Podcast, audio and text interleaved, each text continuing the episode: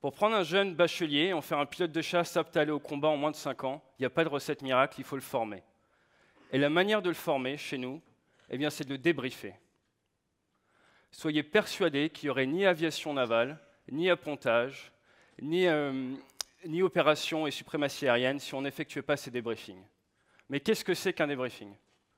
Un débriefing, c'est une recherche après l'action pour essayer de se remémorer toutes les choses qu'on a faites et identifier des points perfectibles de manière à s'améliorer d'un vol sur l'autre. C'est un processus qu'on répète jour après jour, mois après mois, après après année. J'ai effectué en 13 ans plus de 3000 débriefings. 3000. Certains ont duré 10 minutes, d'autres une demi-heure. Après chaque mission de combat, on débrief. Après chaque mission d'entraînement, on débrief. Et l'objectif, c'est donc se remémorer ce qui s'est passé, identifier le résultat, de manière quantifiable, on essaie de travailler en pourcentage, analyser comment on en est arrivé là, identifier les erreurs qui ont été faites, essayer de trouver des parades pour ne plus les reproduire, et ensuite identifier ce qu'on appelle des lessons learned. Les lessons learned, c'est des enseignements qui sont tellement importants qu'il faut s'en rappeler après la mission, mais qui méritent également d'être partagés avec le reste de la communauté. Des fois, ces lessons learned vont nous faire changer les procédures ou notre manière de fonctionner. On part d'un postulat de base extrêmement simple dans l'aviation. On ne vit pas assez longtemps pour faire toutes les erreurs nous-mêmes, donc il est indispensable de communiquer au sein de l'équipe. La peur de faire le mauvais choix La peur de ne pas y arriver La peur d'échouer Vous connaissez Oui, moi aussi. Et je l'observe tous les jours en formation. Il faut dire que ni l'école, ni nos managers ne nous ont enseigné que nous apprenions par l'erreur, que nous ne devions pas en avoir peur, mais les accueillir comme le meilleur moyen de s'améliorer. Aujourd'hui, ce qui m'inspire, ce sont ces entreprises qui portent au nu l'erreur comme un indicateur de créativité. Si tu ne t'es pas trompé, c'est que tu n'as pas assez essayé. Ce sont ces entreprises humanistes dont nous parle Jacques Lecomte, qui cherchent d'autres manières de manager, qui invitent la bienveillance dans l'entreprise. Ces leaders positifs qui feront le monde de demain. Alors regardons notre parcours. Regardons comment nous avons traversé ces tempêtes, comment nous avons surmonté ces difficultés, ce que nous ont appris nos erreurs. Et soyons fiers de notre parcours. Et pour l'avoir vécu avec de nombreux stagiaires, je peux vous dire que le moment où on revient sur son parcours, où on le partage avec fierté et avec joie, est un moment très fort un moteur extraordinaire. C'est ce moteur qui va nous permettre d'aller naviguer. Parce que c'est pas quand on est triste, en colère ou anxieux qu'on aura l'énergie ou l'envie d'aller naviguer. Ilona Boniwell, une chercheuse en psychologie positive, le prouve. Les émotions positives changent notre manière de penser. Elles nous permettent de mieux résoudre les problèmes et d'être plus à même de prendre des décisions. Elles vont favoriser notre créativité, ce qui nous permettra de devenir l'artiste ou l'artisan de nos vies. Quand on est heureux, on a tendance à penser que tout est possible. C'est ces émotions positives qui vont nous permettre de nous mettre en marche. La fierté, la joie dont j'ai déjà parlé. J'espère que cette soirée vous apportera de l'inspiration et de l'espoir et il y a une autre émotion positive dont on parle de plus en plus grâce à ses super pouvoirs. C'est la gratitude. Alors bien sûr, ce n'est pas la psychologie positive qui a inventé la gratitude, mais elle vient nous raconter ses bienfaits pour notre vie. Rebecca Chanclan, une experte en la matière, nous explique que la gratitude va permettre de développer notre optimisme et on va en avoir besoin. Elle va nous aider à atteindre nos objectifs importants et elle va nous permettre de mieux faire face à l'adversité. Oui, un simple merci permet de redonner du goût à la vie et l'envie d'agir. Alors, remerciez la vie pour ce qu'elle vous a apporté, remerciez vos proches, remerciez-vous vous-même pour ce que vous avez déjà accompli. Et ce qui est génial avec la gratitude, c'est qu'elle permet vraiment de changer de regard. Si votre regard s'était quelque peu assombri par la pollution médiatique ambiante, la gratitude va lui redonner une couleur rosée. Alors décidons dès aujourd'hui de regarder ce qui va bien dans nos vies. Décidez dès aujourd'hui de partager trois événements, trois situations, trois kiffs pour lesquels vous êtes reconnaissant. Pour ma part, ça fait deux ans que je le fais chaque jour et ça a changé mon quotidien. Car toutes ces émotions positives agissent comme un véritable carburant au quotidien. Alors maintenant que nous avons mis du carburant dans le moteur, comment allons-nous naviguer? Comment allez-vous naviguer? Je n'en sais rien. Je n'ai pas la réponse, car la meilleure manière de naviguer pour arriver à votre port, ce sera la vôtre. Martin Seligman, le chercheur qui a lancé la psychologie positive, s'était rendu compte qu'on s'était beaucoup plus intéressé à la maladie et à la dépression qu'au bonheur et au bien-être. Il a quelque part décidé de rééquilibrer les forces, et c'est notamment à ce sujet qu'il s'est intéressé, les forces de caractère. Les forces, c'est beaucoup plus que vos qualités. C'est une autre manière de se percevoir et une autre manière de percevoir l'accompagnement au changement. S'appuyer sur ses forces pour s'améliorer plutôt que d'essayer de corriger ses défauts. Qu'est-ce que c'est concrètement une force? C'est quelque chose qui parle de vous, qui est naturel chez vous. Quand vous l'exprimez, c'est facile, vous apprenez facilement, vous êtes naturellement performant. C'est donc une sorte de moteur interne et écologique. Écologique, car quand vous exprimez votre force, vous ne consommez pas d'énergie, vous en produisez. Et surtout, je suis convaincue que vous ne polluez pas les autres, mais que vous les inspirez. La force qui est la plus significative, je crois, chez moi, c'est la créativité. La créativité, elle peut prendre différentes formes. Bien sûr, la forme artistique, mais aussi la résolution de problèmes, l'innovation, la création dans tout domaine, que ce soit une créativité manuelle ou intellectuelle. Quand je crée un tableau, peu importe l'heure ou mon état de fatigue, je suis remplie d'énergie. Dans le milieu professionnel, quand je crée des outils ou des jeux pour mes formations, je n'ai plus l'impression de travailler comme je l'entendais avant. Par contre, si je suis dans un poste où je ne peux pas exprimer cette créativité, je me dévitalise. Je perds toute motivation. C'est pour ça que c'est important d'aller naviguer avec vos propres forces. Alors, maintenant que nous connaissons les forces de notre navire, comment surtout, où souhaitez-vous aller? Vous ne pouvez pas partir sans connaître votre cap, votre direction. Dans quel sens souhaitez-vous aller? Oui, le sens. Le sens de la vie, la question universelle depuis la nuit des temps. Jacques Lecomte, encore lui, nous dit en parlant du sens de la vie ce sens est unique et nul ne peut l'imposer à quiconque. Quel que soit cet appel qui trouve écho au plus profond de nous-mêmes, il nous faut être prêt à l'entendre, au risque parfois de bouleverser nos certitudes et habitudes. C'est très beau, non? Sauf que vous n'allez pas recevoir cet appel sur votre téléphone. Et c'est bien ça le problème car ultra connectés, submergés sous les messages, les notifications, les sollicitations, nous avons oublié le plus important. S'écouter soi-même. Quand il y a deux ans, je me retrouve chef d'entreprise, à gérer toutes les activités toute seule de mon entreprise, la formation, l'accompagnement, les déplacements, les plannings, l'administratif. Plus aucune de mes semaines ne se ressemble ni même plus aucune de mes journées. Je trouve ça passionnant, enthousiasmant. Mais au bout de six mois, il faut bien avouer que je suis relativement fatiguée physiquement. J'ai lu, j'ai entendu des experts me parler des effets et des bienfaits de la méditation pleine conscience.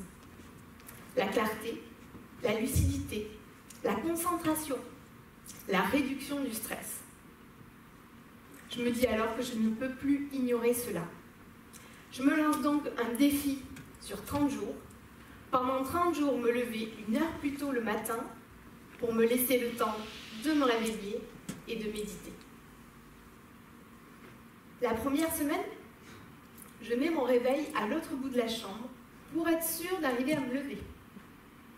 Chaque matin, le réveil est horrible. Chaque matin, je me demande, mais pourquoi tu fais ça? La deuxième semaine, le réveil est supra horrible.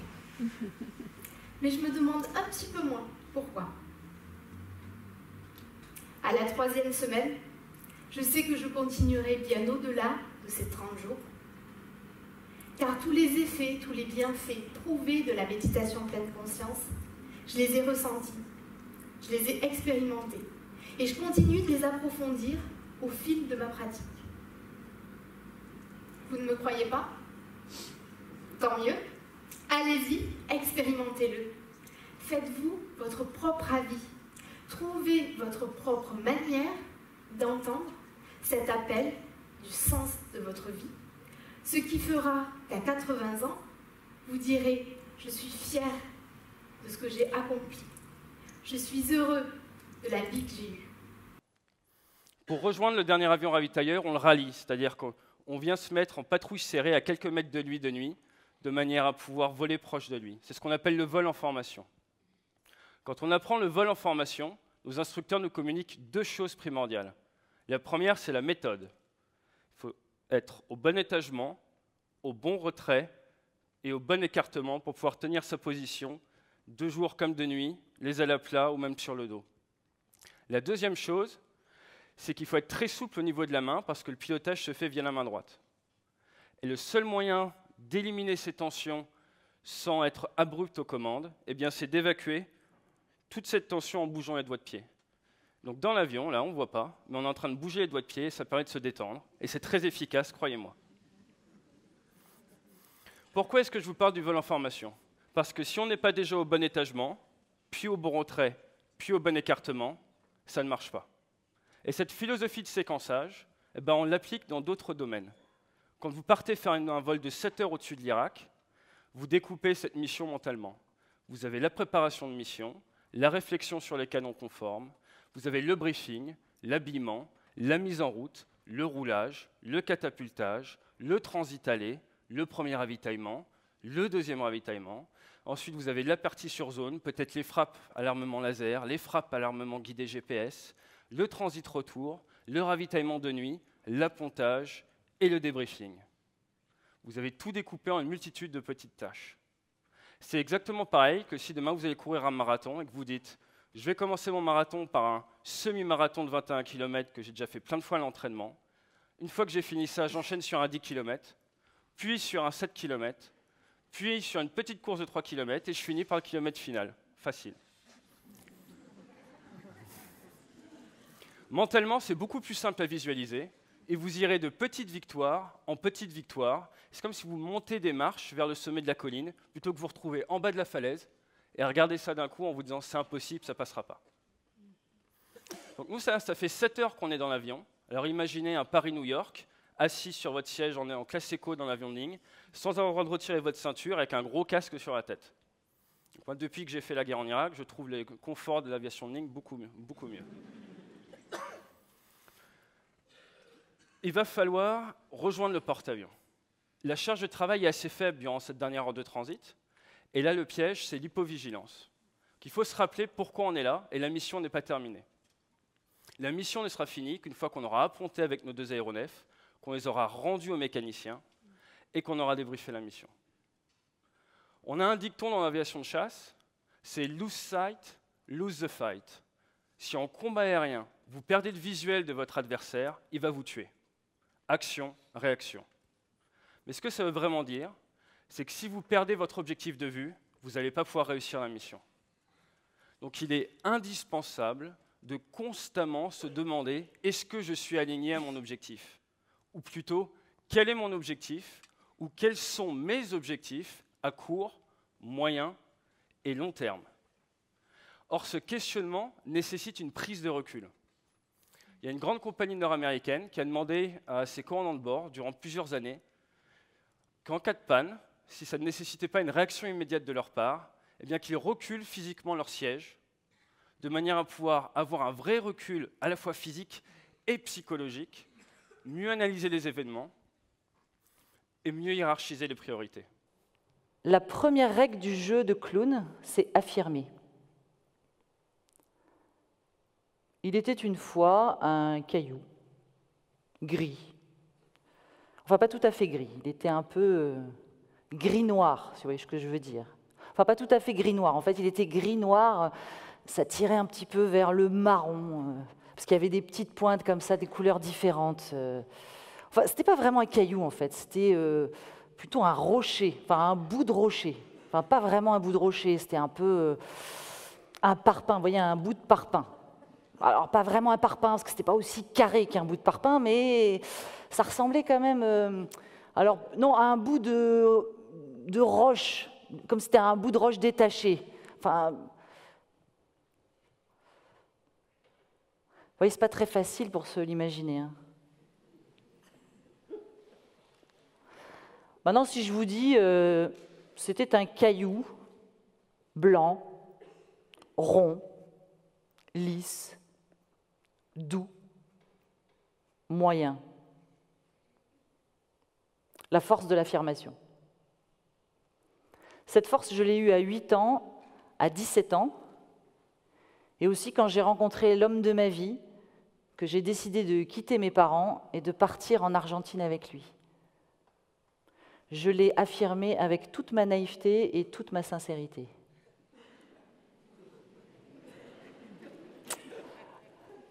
L'affirmation est puissante que si elle est sincère. La deuxième règle du jeu de clown, c'est action. Alors ça, c'est un énorme pavé, hein. on pousse toujours l'acteur clown à agir. Parce que sans action, il ne se passe rien. Le caillou blanc était posé sur le sable.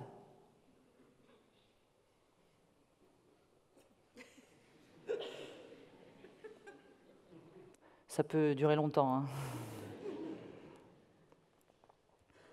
Tout à coup, le soleil commença à briller. Du coup, euh, le caillou euh, commença à avoir un petit peu chaud, il commença à suer, et en suant, il commença à se ramollir un petit peu, d'abord euh, de l'intérieur et puis de l'extérieur. Puis petit à petit, en fait, à force de se ramollir, euh, il devint un petit peu plat, et en devenant un petit peu plat, ben, il a glissé doucement sur le sable, et puis petit à petit sur la grève, et il s'est retrouvé au ras de l'eau. Et puis tout d'un coup, il y a une vague qui est arrivée, qui l'a emporté malgré lui, et il s'est retrouvé ben, au fond de l'eau. Alors là, il a commencé à paniquer, à se dire, mais qu'est-ce que je vais faire au fond de l'eau? Euh, Je ne peux pas respirer, je ne peux rien faire, euh, au secours. Et puis, la nature est bien faite, donc petit à petit, euh, voilà, des branchies ont commencé à pousser, puis après, euh, il a commencé à y avoir des petites nageoires qui sont apparues. Euh, et là, il s'est dit ah ça y est, je vais pouvoir m'adapter, je vais pouvoir commencer à partir à l'aventure. Et le premier caillou aquatique est né.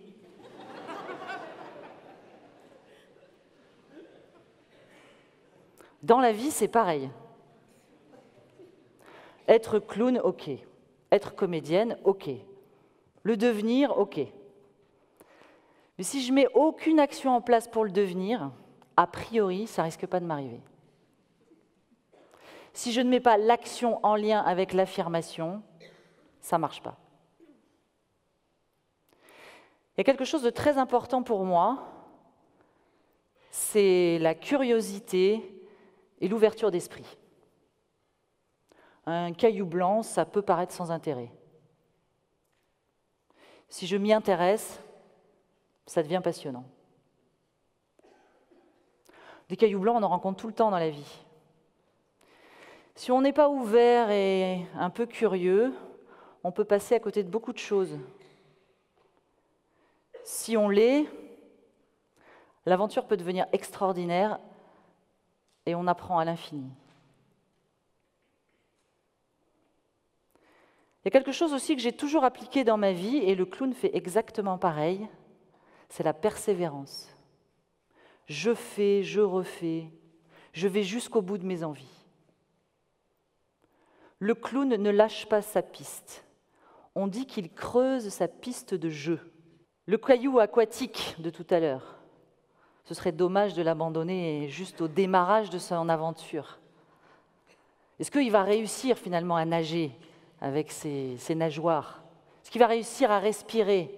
Est-ce qu'il va réussir à traverser l'Atlantique, euh, je ne sais pas, à croiser peut-être un sous-marin russe en perdition, euh, passer sous une île volcanique euh, Est-ce qu'il va arriver jusqu'à la Statue de la Liberté?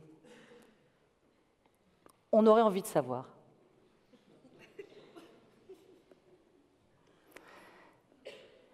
Et puis, il y a la confiance. C'est un vrai carburant. Plus on affirme, plus on gagne en confiance, et inversement. En faisant confiance à l'action, je me mets en mouvement pour aller quelque part. La curiosité et l'ouverture d'esprit renforcent ma confiance. La persévérance est bien la démonstration de la confiance. La confiance, c'est un muscle à assouplir, à entretenir, dont il faut prendre soin. Des règles du jeu de clown, il y en a plein d'autres. Sont des règles de vie. Alors bien sûr, hein, elles enlèvent ni la peur, ni le doute. Mais pour tenir tout ça, il y a une arme secrète, le rire. Et tant qu'on peut rire, on est libre. Et le clown est libre. Il ne juge pas. Il expérimente et puis il constate. Il fabrique sa réalité par l'expérience vécue en transformant ce qui lui passe par la tête en action concrète. Comme je fabrique la mienne, en transformant mon rêve d'enfant en réalité palpable. Le 29 décembre 1972, le vol Eastern Airlines 401 devait relier New York à Miami avec un avion Lockheed. L'équipage était très confirmé. Il y avait un commandant de bord, un copilote, un mécanicien navigant et même un technicien accompagné dans le cockpit.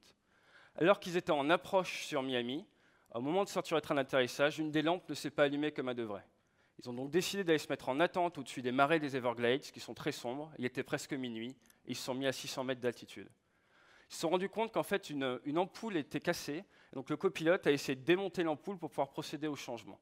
Il n'y arrivait pas. Le commandant de bord a essayé de l'aider, le mécanicien navigant également. Tout le monde était occupé et accaparé par ce changement d'ampoule qui était en fait plus difficile qu'il n'en avait l'air. Sans faire exprès, le commandant de bord a touché le manche, ce qui a désactivé le pilote automatique et ce qui a mis l'avion de ligne dans une légère descente. L'alarme a sonné, mais personne ne l'a entendu. Le contrôle aérien s'en est rendu compte, leur a demandé si tout allait bien à bord. Réponse de l'équipage Tout est OK, on sera bientôt prêt pour l'approche.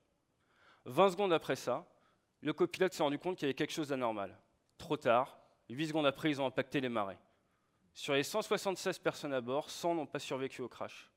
L'avion était tout neuf, ils étaient 4 dans le cockpit, et l'avion était en parfait état.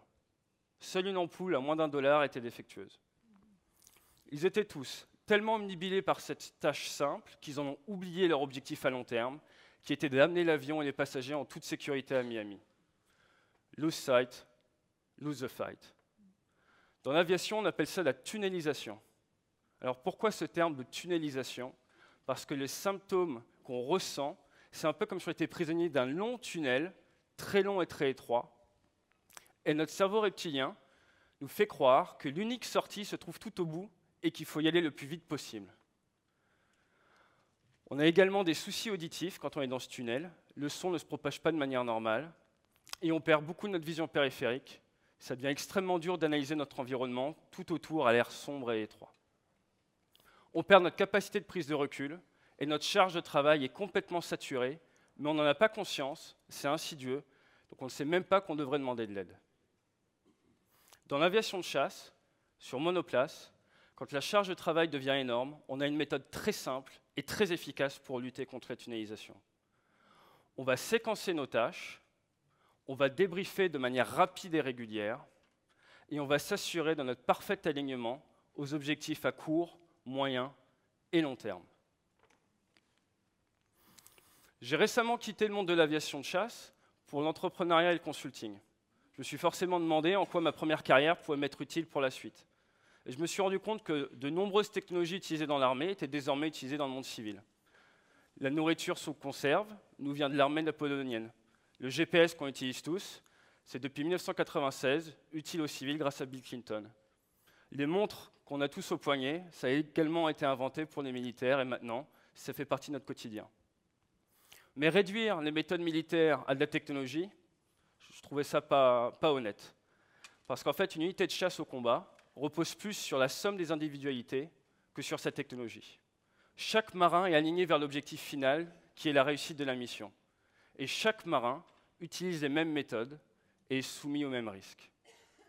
Et ces méthodes sont transférables dans le monde civil. Donc voyez l'aviation embarquée non pas comme un vecteur de puissance militaire et politique, mais plutôt comme une organisation complexe qui a recours à des méthodes qui ont été prouvées au combat et qui peuvent vous être utiles, que ce soit de manière privée ou professionnelle. Si vous avez des soucis de couple, si vous avez des soucis d'argent, si vous voulez reprendre les études, si vous avez votre enfant de 5 ans qui, d'un coup, au milieu du supermarché, se met à vous faire une énorme crise, j'ai connu ça, eh bien, les moyens pour tunneliser, en fait, sont présents au quotidien. Donc que ce soit seul, en couple ou en équipe, rappelez-vous ceci, on est tous aux commandes de notre propre monoplace. Et sans vous, il n'y a pas de commandant de bord. Donc n'allez pas au crash, séquencez vos tâches, débriefez, restez alignés à vos objectifs, et tout se passera bien.